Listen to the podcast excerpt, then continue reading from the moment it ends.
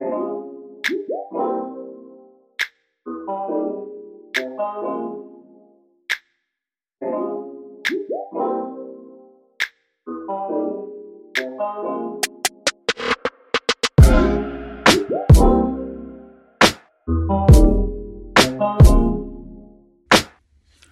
Hello there, lovely, beautiful faith companions who are clothed in majesty and uh, I don't know. well, I tried. I tried. I tried being a little bit poetic. Um, you know, I, I tried. Uh, but hi, hi there, um, you kingdom citizen. I'm failing dismally today. I'm not creative. Um, I've got a creative block, they say. But anyway, um, it's a beautiful day today to dive into something very profound yet quite simple. Anyway, I'm your host, Pearl, and today I'm bringing you another enriching episode of Kingdom Personified.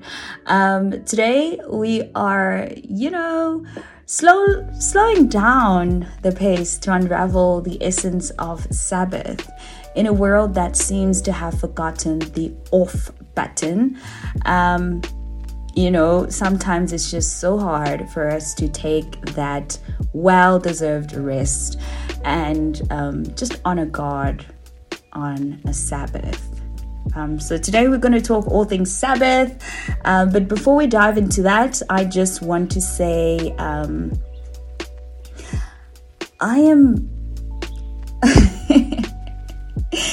I just want to welcome any new listeners that are listening to this podcast. Welcome to the family. And if you haven't joined our Jesus Club, head on to our website, kingdompersonified.co.za and you can subscribe to our newsletters for updates and exclusive content. Uh, you can check out our blog if you are a reader. We've got some really exciting blogs right there. Um, anyway, um, I am still waiting for your questions for our Q&A segment and I'm very excited to tackle all of that um, and I'm very excited to introduce our guest podcast um, to introduce um, podcast with some of our amazing guests lined up pretty soon. Um, and as the festive season comes, I think it is pretty much important for us to dive into this uh, topic of the Sabbath. So if you haven't subscribed, if you haven't followed, please do so. Um, like, share, do all the good stuff, okay?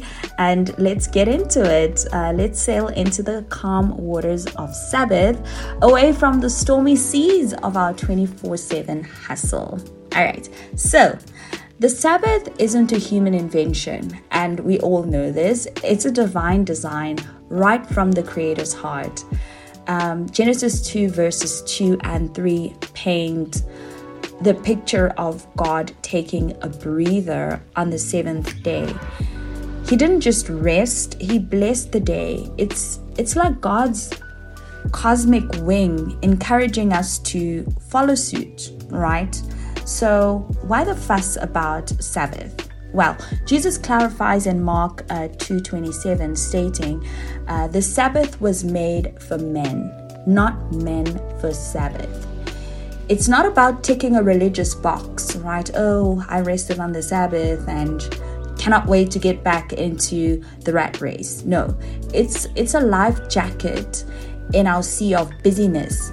It's about giving ourselves permission to pause, to breathe, and to refill, which is the most important. We all know that it's super, uber, uber difficult for us to function when we are empty or to function from a place of emptiness and of fatigue.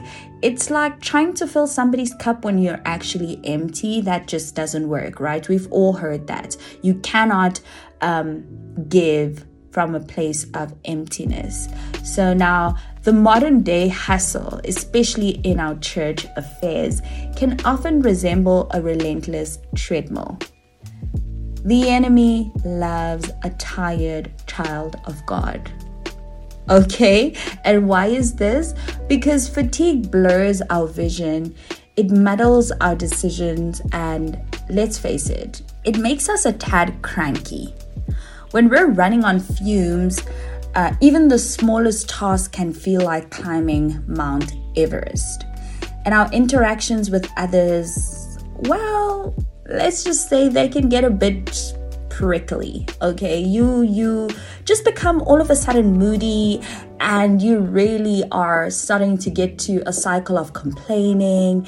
And honestly you just do not function from a place of gratitude when you are tired. And I, and the enemy just loves it when we do that. So today i just want us to get out of that. Um you know out of the red race sometimes um we can get to a point where we want to serve God so much so that we forget that there's intimacy. And I feel like the Sabbath day is just a place of rest and intimacy with God uh, where you get to know God a little bit more and you function from a place of love and not from a place of obligation. This is similar to what we see with um, Martha and Mary, where Martha was just so caught up in being busy and serving, yet Mary was just in a place of intimacy, right? Of intimacy. And intimacy is also a place of rest. You get to find rest in intimacy. You're not so busy, you're not so caught up in the rat race. And I think we need to just find balance as Christians um, to a point where we actually use and we honor the Sabbath um, in a way that honors God. It's amazing how a day of stepping back can really launch us forward with renewed vigor, sharper focus, a heart realigned with God's rhythm. Um, Proverbs 3 5 to 6 actually reminds us to lean not on our own understanding, but to trust um, in the Lord it's hard to trust when we're frazzled, right? I mean, the culture screams, do more, hustle harder. But God just whispers, come to me and I will give you rest.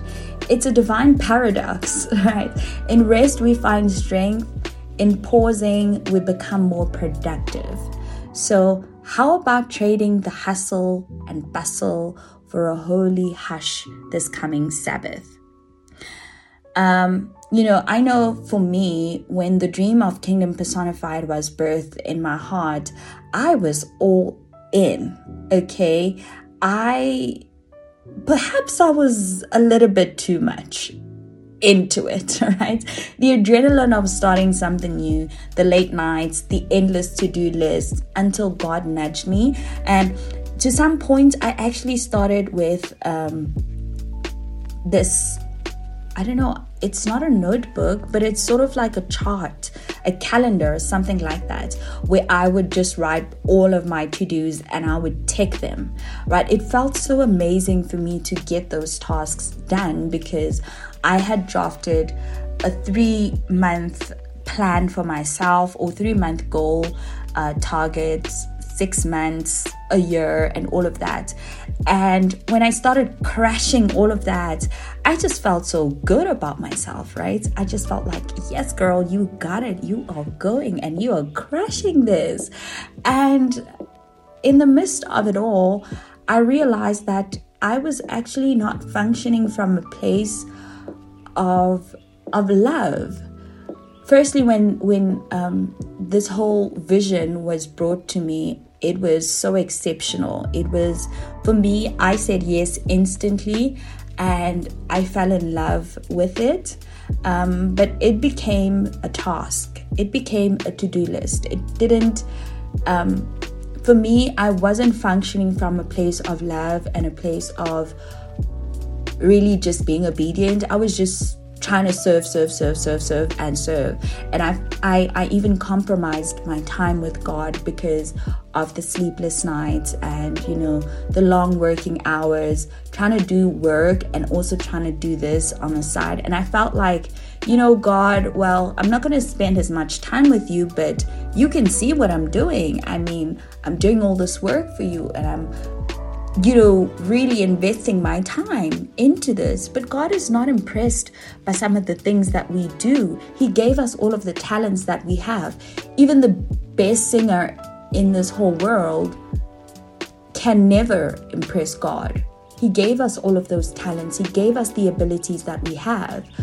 Um, but the thing that God really wants is intimacy um, in our Bible study last night, we were actually discussing the whole um, Mary and Martha situation. We were reading uh, from Luke.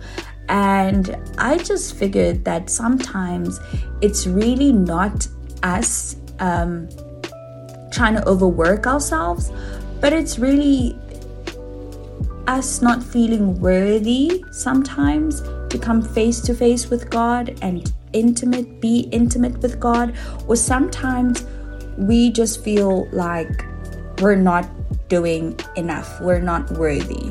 We're not worthy of His presence, we're not worthy of um, just sitting down at His feet, and we just cannot come face to face. We cannot fathom the amount of love He has for us. So we try to impress Him by being busy, by doing work for him and trying to impress him with all of those.